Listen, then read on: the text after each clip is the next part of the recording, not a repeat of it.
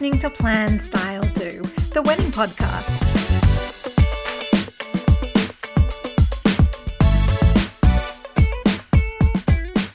Hello and welcome to this week's episode of Plan Style Do. I am your host, Jordan Weaver. I'm a wedding planner and stylist and founder of Jordan Weaver Events.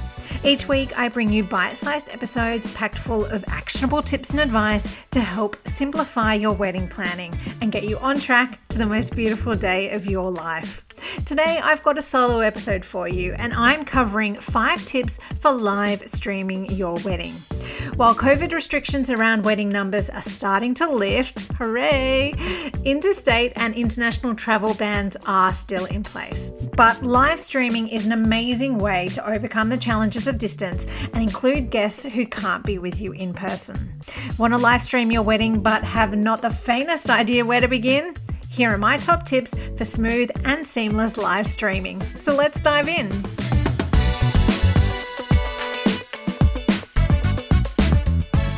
Now, I'm going to say right off the bat that I'm not a videographer or an IT expert, but I'm going to bet most of you aren't either. So, in these tips that I'm about to share with you, I'm not going to get too deep in the technical side of things. Rather, I'm going to share with you the first hand knowledge I've gathered through the live streaming weddings that I've worked on.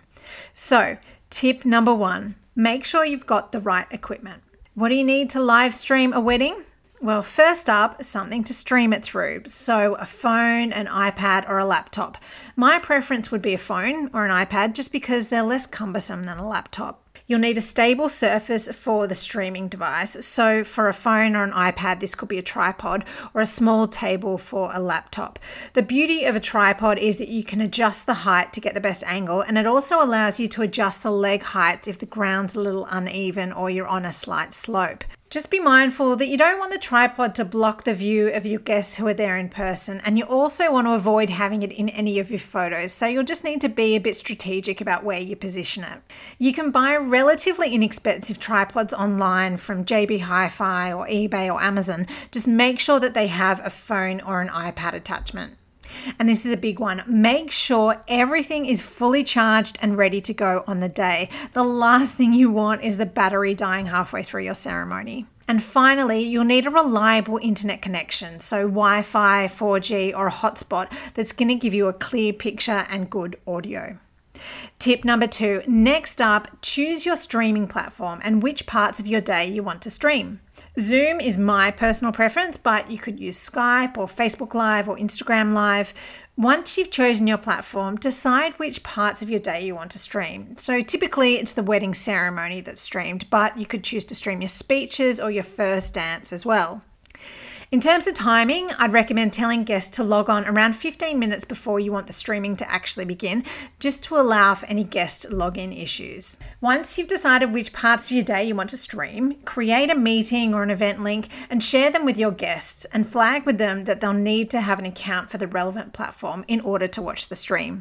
Each platform varies slightly, but I do know that if you're using a free account on Zoom, there's a time limit on meetings involving more than two accounts. So just make sure you're familiar familiar with the time limits for the platform you're using and opt for a paid plan if you're having a number of guests from different households log in. Tip number three have a designated person in charge of your live streaming so you're not having to manage it on the day. This could be your wedding coordinator or your wedding planner or a tech savvy friend, but whoever it is, it's their job to manage the streaming and to coordinate the setup to ensure that everyone at home has an uninterrupted view of the action. You'll want to make sure your designated streaming person has all the correct equipment, including chargers, so that they can charge if they need to. They'll also need the password or the passcode for your phone, your iPad, or your laptop. They'll need the meeting or call link, and they'll also need the account details for Zoom or Skype or Facebook or Instagram, whichever platform you're using. I also highly recommend doing a practice run the day before. This just allows you to check the internet strength and check that your person who's managing your streaming is comfortable with all the equipment and the platform you're using so that there aren't any last minute freakouts by either you or them. Tip number four the mute button will be your best friend.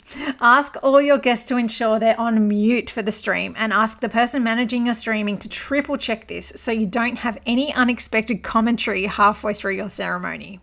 And tip number five have a backup. With Zoom, Skype, Facebook Live, and Instagram Live, you can record the stream, which is a super fun keepsake from your day and is an excellent backup if any of your virtual guests have any login issues. I also recommend having a backup in the form of a phone or a camera recording as an extra security measure. That way, you know that if any of the technology fails or the internet unexpectedly cuts out, no one will miss out. And remember, all these tips I've covered are if you want to live stream your wedding yourself for free. If you're still feeling overwhelmed by the prospect of live streaming your wedding, or if you want to ensure a really high quality end result, there are professional photographers and videographers who offer paid services if you prefer to outsource it entirely. So, there you have it my top tips for live streaming your wedding. Recapping number one, make sure you've got the right equipment and technology in place well in advance. Number two, choose your streaming platform and decide which parts of your day you want to stream. Tip number three, have a designated person in charge of your live streaming so you don't have to do a thing on the day. Tip number four make sure all your virtual guests are on mute so you avoid any mid ceremony interruptions. And tip number five have a backup plan or a way to record your ceremony, dance, or speeches in case your stream cuts out. That brings an end to this week's episode of Plan Style Do. I hope you've enjoyed it. If you have, please jump on your favorite podcast platform to subscribe and leave a review. And for more advice, tips, and inspiration, make sure to follow me on Instagram at Jordan Weaver Events. I'm Jordan Weaver. Thanks for joining me, and I'll catch you next time.